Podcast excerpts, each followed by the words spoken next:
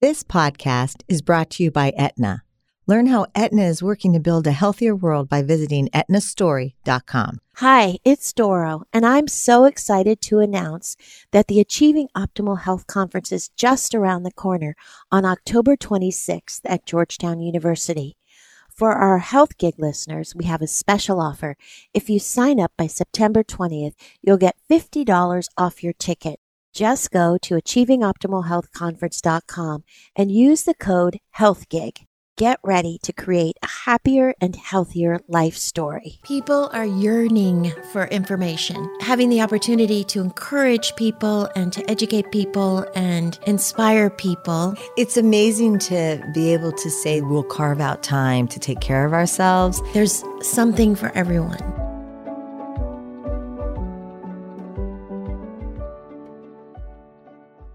Welcome to the BB&R Wellness Podcast. I'm your host, Patricia Riley Cook. And I'm your host, Dora Bush Cook. Thank you for listening. We are so excited that we get to do this podcast and help people learn how to take better care of themselves by interviewing thought leaders and experts in health and wellness about their personal health journeys. Today we are ecstatic because we're talking to Washington Redskins quarterback Kirk Cousins. We are extreme Redskins fans here, so it was so exciting for us to have the opportunity to spend time with Kirk. We were really impressed with his power of focusing and staying in the present moment as a way to make the most of every second. It's really another way of doing and embodying what we always talk about, which is mindfulness. We hope you enjoy this conversation as much as we did with Kirk Cousins, and we'll check back with you at the end of the conversation. So, we are so excited today to welcome to our podcast, Health Gig, Kirk Cousins. And um, Kirk, Trisha, and I are huge fans Huge. of yours, and our families are extreme Redskins fans. And but as you know, this podcast focuses on talking um, to people about achieving their own optimal health, mind, body, and spirit. And we know um, uh, that that's critically important in your life. But before we get started, we just have one thing to say. You like that? Sorry, we couldn't. yeah, that's become my tagline, and uh, Hysterical. I'm not going to escape it anytime soon. How many times do people yell that at you a day? Uh, it's fun, you know. It's better than hearing other things. That's so, true. You know, if I'm walking through the shopping mall, uh, if people don't feel like coming up to me and saying hello or asking for a picture as I pass by, they may, if they recognize me, they may yell "You like that" as a way of feeling like they, they got my attention. So that's always funny. Connected with you. Well, thanks for letting us do that. Yeah, thanks. um, so anyway, we wanted to start um, to talk to you a little bit about sort of preparation in your life. Yeah. And, when and, you know, we were when we were studying, we were seeing how you really take care of yourself. That you is it true that you sleep in a hyperbaric chamber? I I try to when I can. I I own one, and uh, I'm not in there every night, but uh, to have it work, you've got to be in there for a few hours. So I usually just try to combine that with the time that I'm sleeping, and I found it to be helpful. I think it has a lot of long-term benefits that I may not see right now, but uh, down the road I will, and um, I find it to be a good a good tool, one that's pretty easy to use and should make a difference. Yeah. Is Julie in there too, or just you? Julie, everybody uses it. Julie, uh, Julie isn't in there with me. I mean, it's it's big enough for about one and a half people, so uh, it's a little tight for both of us. But uh, it uh, it's a great tool. She loves using it as well, and it's nice because anybody can use it. So other people uh, who have any health issues, um, we have them come over and get in. And uh, even one time we had a, a friend's pet who uh, had an injury, and they they were so crazy about their pet, they wanted their pet to go in there, and we said, yeah, no problem. So they had a dog go in there as well. So it's multi-purpose, that's for sure. How what what happens when you go in one? What what what do you hope happens? Yeah, one? so the the idea is that um, the air pressure inside is going to be stronger than in the atmosphere we're normally in. So, uh, and the idea is that the increased pressure promotes greater blood flow, promotes greater healing, and um, you know most research centers around being in there for 90 minutes to two hours, and that's where the real benefits are. But it doesn't hurt you to be in longer. So if I um, am going to sleep in it, I'll get in, you know, around nine or ten o'clock when I go to bed, and probably be in there for about half the night till like one or two a.m. and then get out and uh, and go upstairs and sleep the rest of the night in my own bed. But um, you know, really, I think that's that, it's that increased pressure, and Yeah, then that's- other people. I don't do it, but other people will add oxygen uh, to be pumped into the chamber as well. So then you get the benefit of the increased oxygen as well. Wow, that's fascinating. So tell us um, about your morning routine. I know you're in the off season now, but tell us uh, what it's like during the season and then in the off season. Well, yeah, obviously very different. But during the season, I do. I am a man of routine. I've I've read up on a lot of the great athletes, and one of the consistent themes with these great athletes is their routines, and that they stick to a routine, and that enables them to to play at a high level uh, and kind of be able to relax their mind. So. I've developed a routine of, of trying to be very regimented throughout the week, and thankfully the NFL schedule keeps us pretty pretty consistent with Sunday to Sunday games and staying in that routine in terms of what a Wednesday, Thursday, and Friday look like. So Monday's my off day, and I, I take that rest, and that may involve sleeping in a little bit longer um, and just being able to relax, you know, walk the dog, spend time with my wife. But uh, you know, Tuesday through really through Saturday is a, is our work week, and, uh, and then Sunday's our game, and so. Um, I get up in the morning, you know, around six six fifteen, and then I like to always spend some time at my desk in the morning, reading, praying, uh, just kind of, you know, not jumping right into the day, but having a chance to kind of just have some quiet time and and uh, be with myself for a bit. And I think that's a great way for me to start the day. And then I head into work, you know, closer to seven, and um, and uh, and then from there, just go into the football routine all the way through the day. Wow. Mm-hmm. So that time in the morning is your time, basically, right? And that's when you sort of get your head straight because you've been under so Yeah. much, right? I mean, one thing we wanted to talk to you about is how do you do it and keep your mind on the game when so much is going on around you? Well, for me, I do find playing quarterback at the professional level to be extremely challenging. Probably the hardest thing I've ever done in my life, and it doesn't help that players like Tom Brady make it look so easy. Yeah. The uh, the expectation from the fan base is that I better be like Tom Brady or I'm not good enough, and and uh, so that's you know the competition and what you're being being evaluated against, and that's certainly a high standard and hard to achieve. But that's where we're all striving to, to be, and uh, um, you know it just requires a great deal of of preparation uh, and and really an understanding that you have to treat it like a marathon, not a sprint. I mean, five, six years ago when I entered the NFL, I wasn't. I, I mean, I, I was clueless. I wasn't ready to play at a high level, and and I knew that. And it wasn't going to suddenly be something where I could snap my fingers and suddenly be at the level I needed to be. It was going to take years, and it probably took three, four years to get to a place where I even felt like I belonged, and then from there had to continue to fine tune to get to a place where I could play at a very high level. So, you know, I'm I'm uh, through six seasons now, and I feel like just now I'm starting to come into my own in this league and really take ownership. And uh, and so there, it is a long process, and I think that's the patience and the understanding that that gradual accumulation of knowledge and ability is a very powerful thing. But unfortunately, it is gradual, and um, you have to just keep plugging away and keep chopping, believing that if you do that over time, good things will happen. That's really good.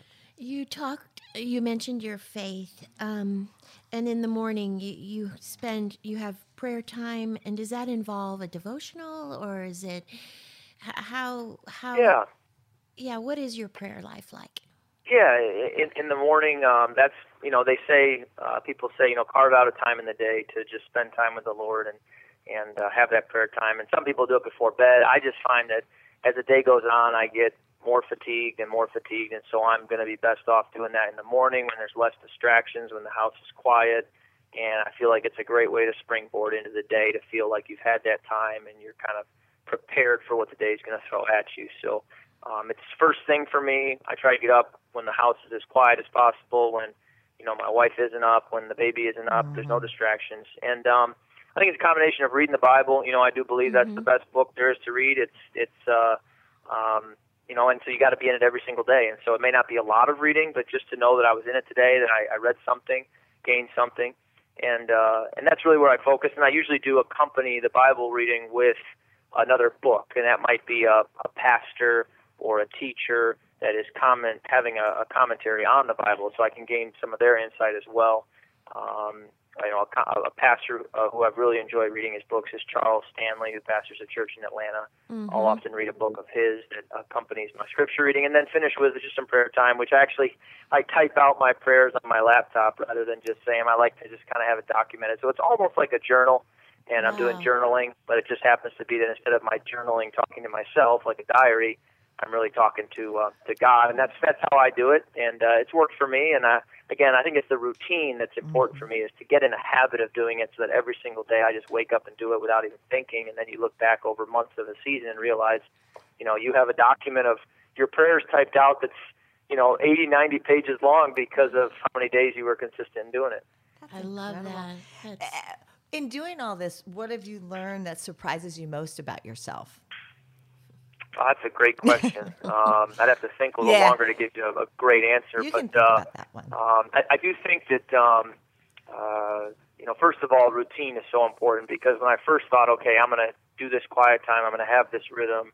Um, you know, I was hit or miss, and I, a month would go past, and I'd look back and I'd say, oh, I just, you know, I wasn't disciplined enough. Why did I let distractions get in my way? And so it is a journey of just getting to a place where you're disciplined enough and routine enough to to do it and to make no excuses and to make sure you carve out the time. And I think in order to do that, you have to really believe that it's going to help you. And so I think uh, what I learned about myself is the benefit that it brings, and that again, it's a gradual benefit. You don't do it one morning for 20, 30 minutes and then leave saying, "Oh, that changed my entire day."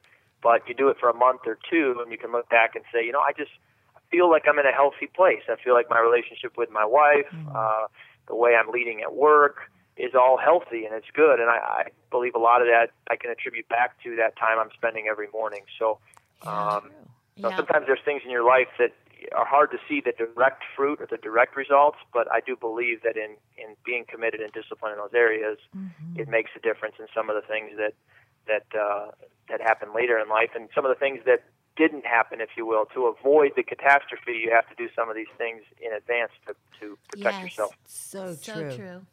So true. So, um, speaking of um, routines and preparation, um, your preparation methods are legendary to DC fans, and so I I read that you block your calendar into 15 minute activities. Is that true? I do. I did, and it, it all started uh, back in 2015. I was coming off of a 2014 season that did not go well. I didn't play well. It was my first year of marriage with my wife Julie, and she too just watched me for the first time, just um, coming apart at the seams and not doing very well with the season and, and uh, the demands of life. And so she came to me before the 2015 season and said, "Something's got to change. I think you need to block out uh, your schedule a little better so that you're better making use of your time."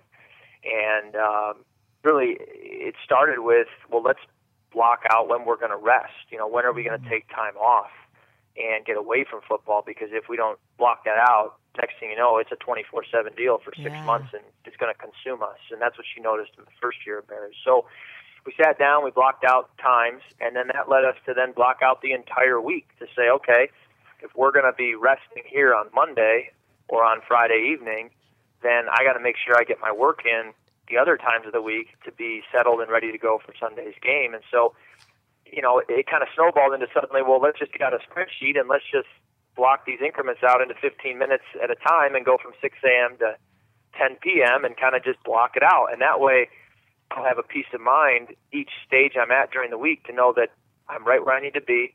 I don't need to be anywhere else. I can be fully present in where I am and uh, and maximize this hour at this time, and know that if I do that, that gives me the best chance to be successful on Sunday at one o'clock at FedEx Field uh, for the Redskins. So we did that for the first time in 2015, and uh, we found it to be a great thing for us. It was healthy for our marriage. It was healthy yeah. for my work. I had one of the best seasons I've ever had.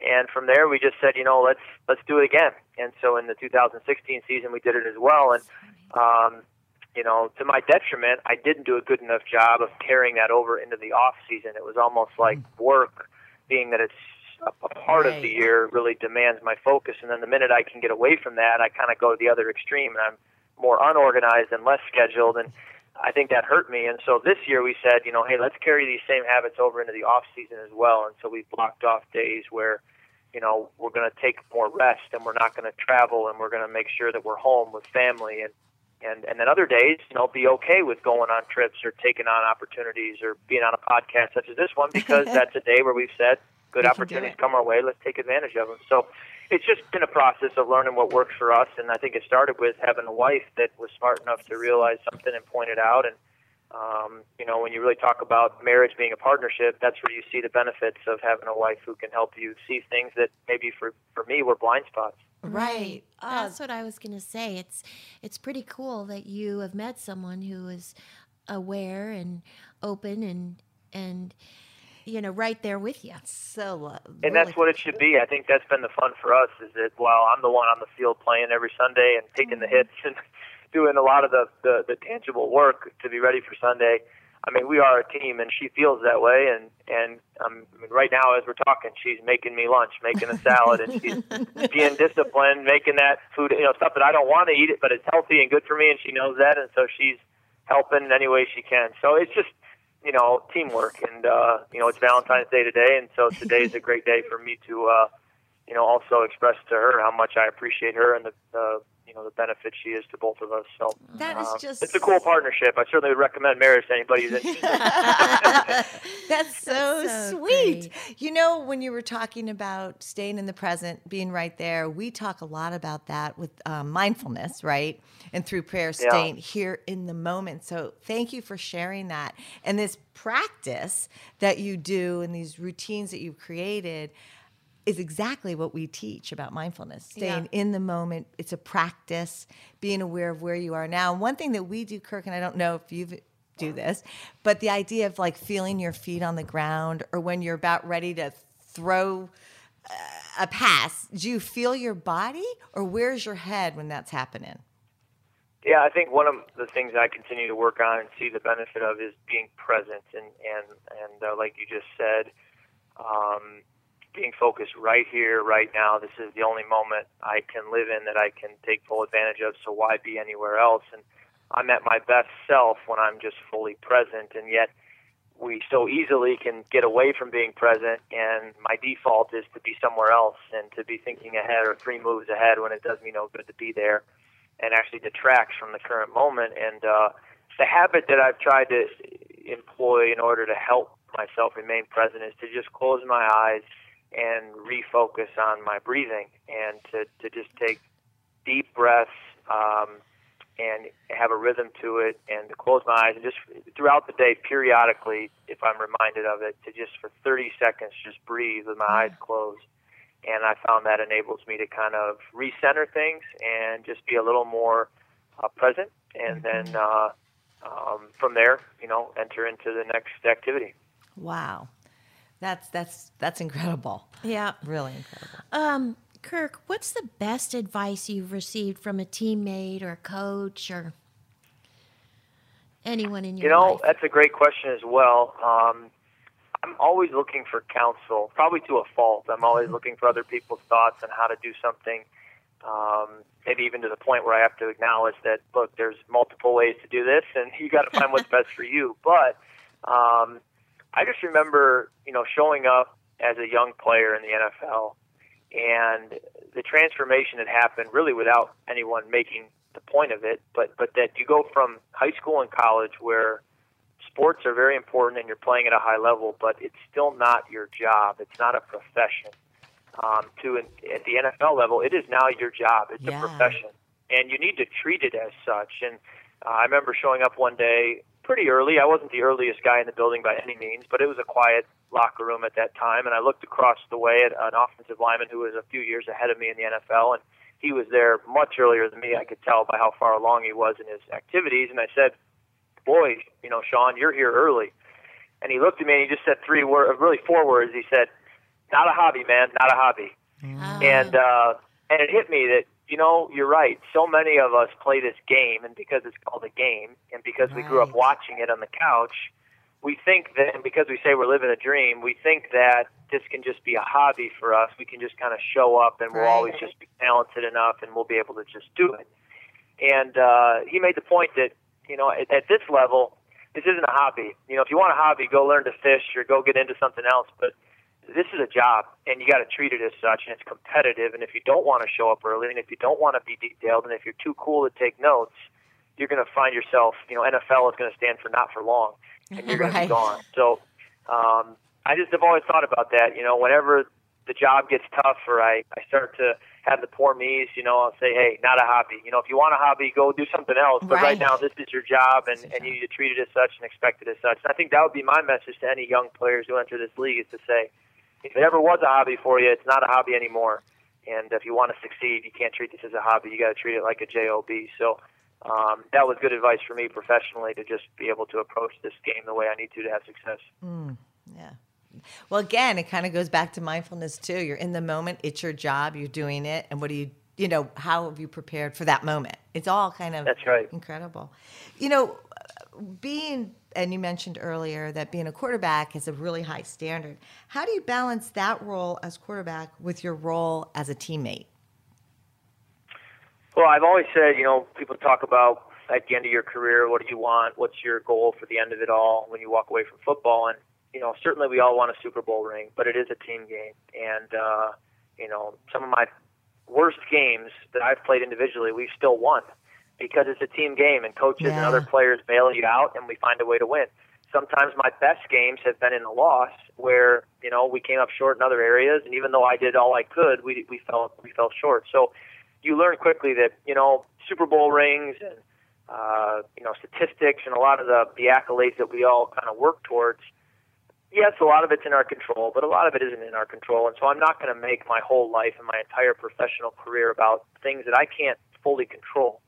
But what I can control is the way I treat people, the way I lead, um, the way I bounce back from adversity, and all of that is being observed every single moment by your teammates and by your coworkers, and they know the real person. You can put on a front in interviews, you can put on a front out on the field to fans, but behind the scenes in the locker room, in meetings, every single day on the practice field, teammates get to know the real you.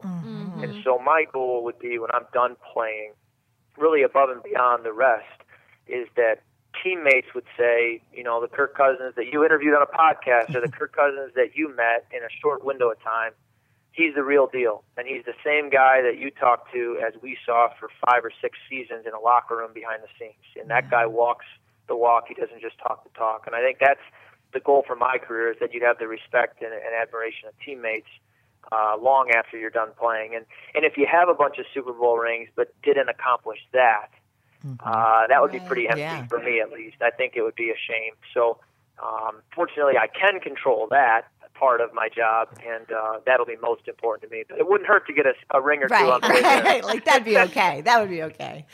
Um, well, um, based on that, what do people get wrong about you? what do people get wrong about me? Well, uh, because I can be, like you said, a bit of a preparation uh, freak, and and because I do enjoy reading and I enjoy, um, you know, gathering research and being prepared and and covering my bases.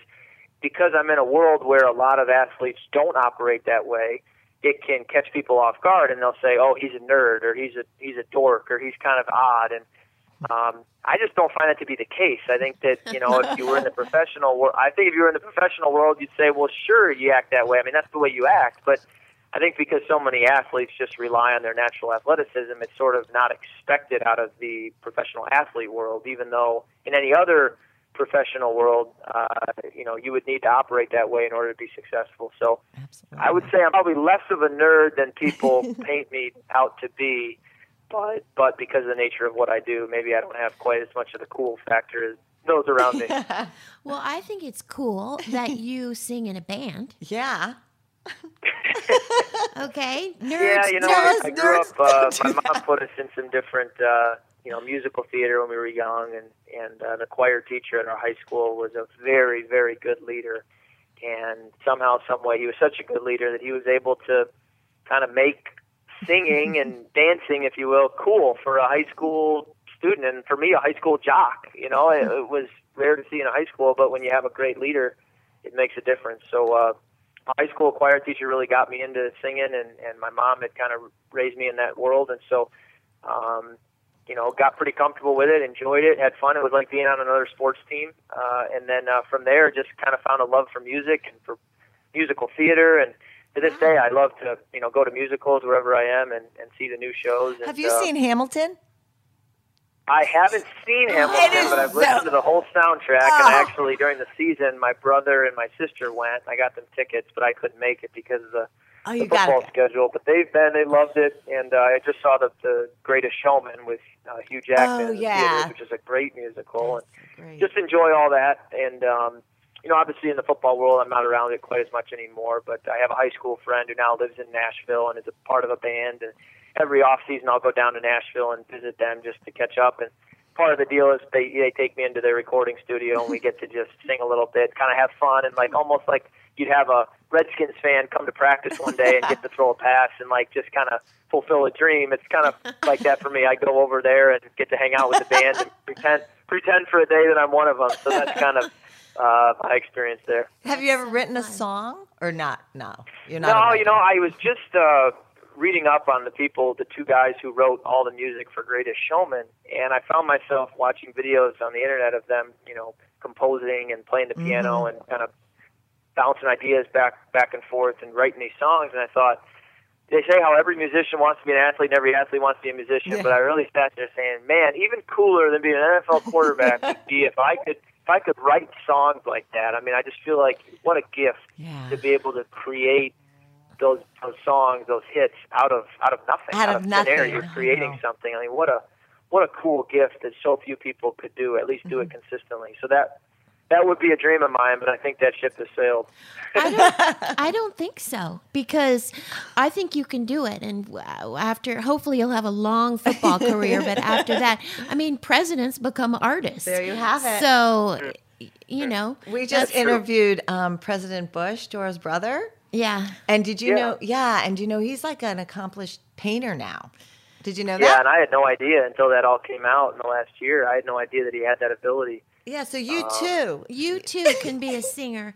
I know it. Well, you know, the benefit of being a professional athlete is you tend to get to retire at an early age. Right. So you'll hope have not. So that should We open up not. some free time in my 40s and 50s to develop a new skill or work on a new talent. So maybe I'll I'll start by enrolling in some piano lessons when I retire and see where it takes me from there. see where it Yes. goes. Yes. So you've been a dog dad for a few years. Is that right? And you're an animal right. lover. Uh, tell us about your That's animals. right.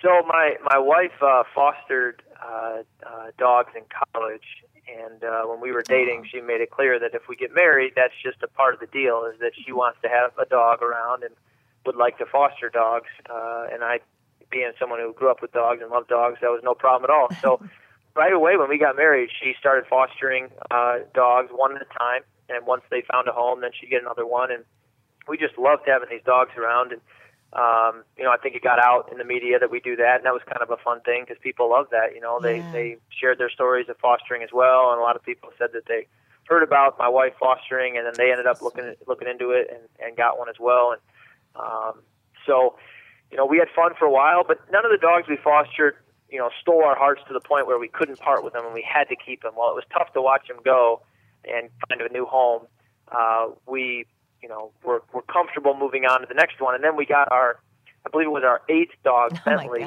who was a golden doodle who was coming from an organization called Doodle Rescue that focuses specifically on doodles. And um, we, we, you know, fostered him. We had him for like four or five days, and we just said, there's no way we can let this guy go. He's just too sweet, too special. So we adopted him right then and there. We've had him now for a couple of years, and he's just the best. So uh, we we've put Bentley on our social media quite a bit, and uh, he's a fun dog. We love him. And now we're talking about you know we have the baby now as well, but we're talking about uh, maybe we want to get a second dog too, especially if we can find one as good as Bentley. Aw. Well, so you, the baby. Yeah, tell us So about tell the baby. Tell us about Cooper and what's it So like? yeah, we have a we have a four month old who uh, Oh. is growing fast, and uh, um, you know Julie has just done a tremendous job all the way through the pregnancy to the delivery till now. But uh, um, what was unique about our situation was Julie chose to do an all natural delivery, so no drugs. And, um, Incredible.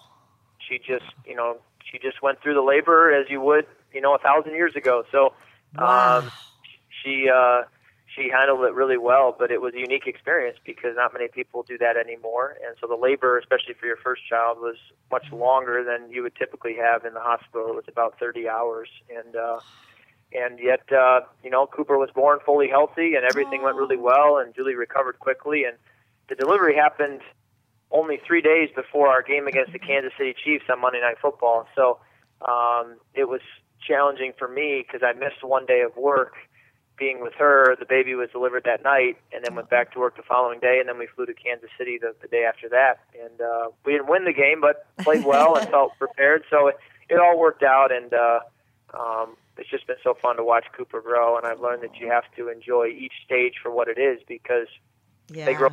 Goes And it's- fast. that's a It's it's almost like you're 15. Blink, you know, they're totally different. So I just try to enjoy each stage for what it is. That's true. It's like your 15 minute breakdown, you know?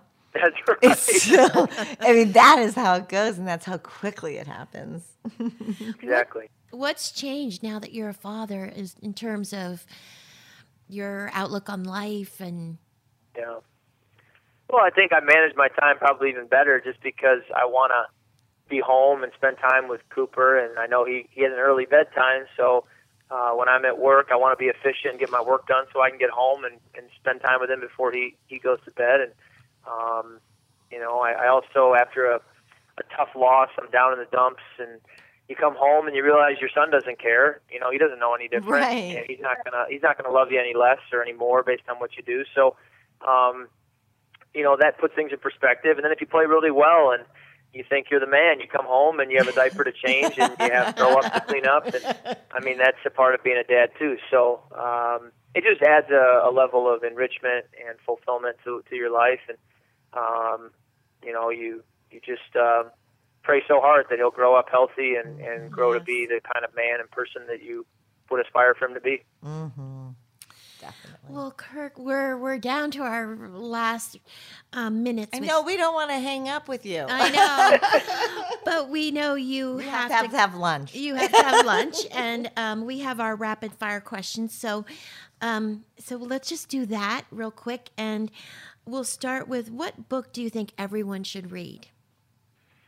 Well, you know, obviously, I'm going to say the Bible is my first choice. But in addition to the Bible, um, I read a book called Winning by Jack Welch that uh, really changed my entire perspective on leadership, on management, and uh, principles I'd never been taught came through in that book. So I would recommend Winning by Jack Welch to get some new look ideas on how to lead and manage other people.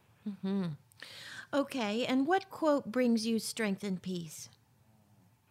You know, I built my life on a uh, on a verse that my dad taught me when I was young, Proverbs three, five, and six, which says, "Trust in the Lord with all your heart. Don't lean on your own understanding. In all your ways, acknowledge Him, and He will direct your steps." And I feel that my life has really proven that quote to be true, and uh, it's really become what I would call my life verse. So that's the quote that comes to mind first when anybody asks me for something that uh, has had a big impact on me. Right. And what would you say to your 20 year old self?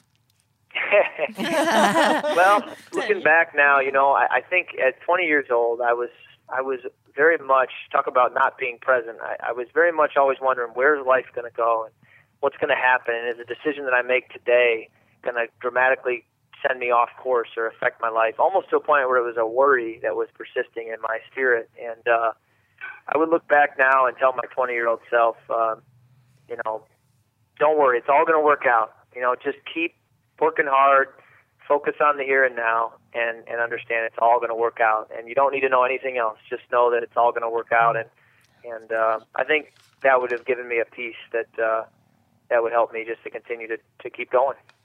So true. Um, what's your favorite meal? Other than the one Julie's fixing for you right now. Well, you know what I've come to learn uh, is that there's such a thing as eating stuff you like that's still healthy, and so when you're done eating it, you feel really good. And then there's stuff eating stuff you love, but it's not very good for you. So when you're done eating, you feel awful. And so because I want to feel good after I eat it too, I'd say my favorite is to have a nice fillet steak, cooked medium, with some vegetables like asparagus and some sweet potatoes. And uh, that's that's about all I need, and uh, and I'll be feeling pretty good uh, afterwards. And it's something great to eat. But uh, I'm also a sucker for chocolate cake and uh, ice cream, you name it. Um, if you could sit next to anyone at dinner tonight, who would that be?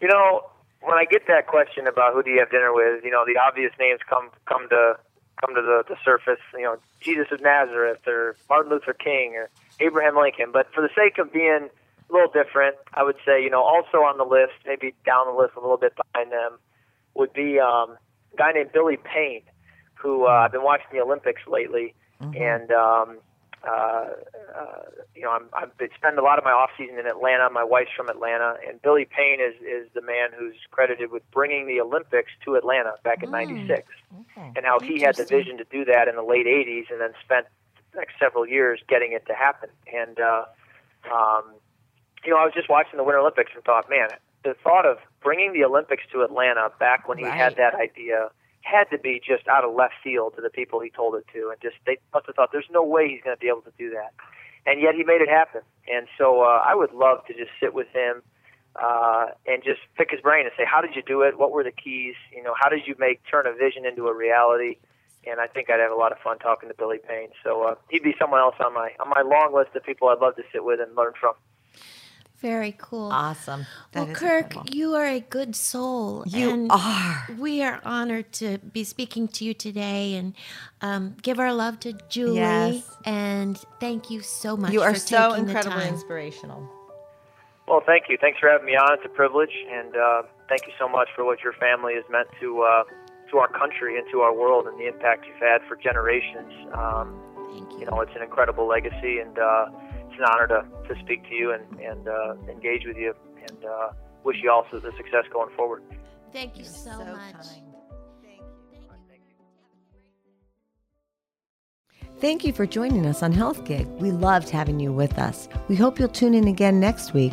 In the meantime, be sure to like and subscribe to this podcast and follow us on healthgigpod.com. I'm Trisha. And I'm Doro. Be well.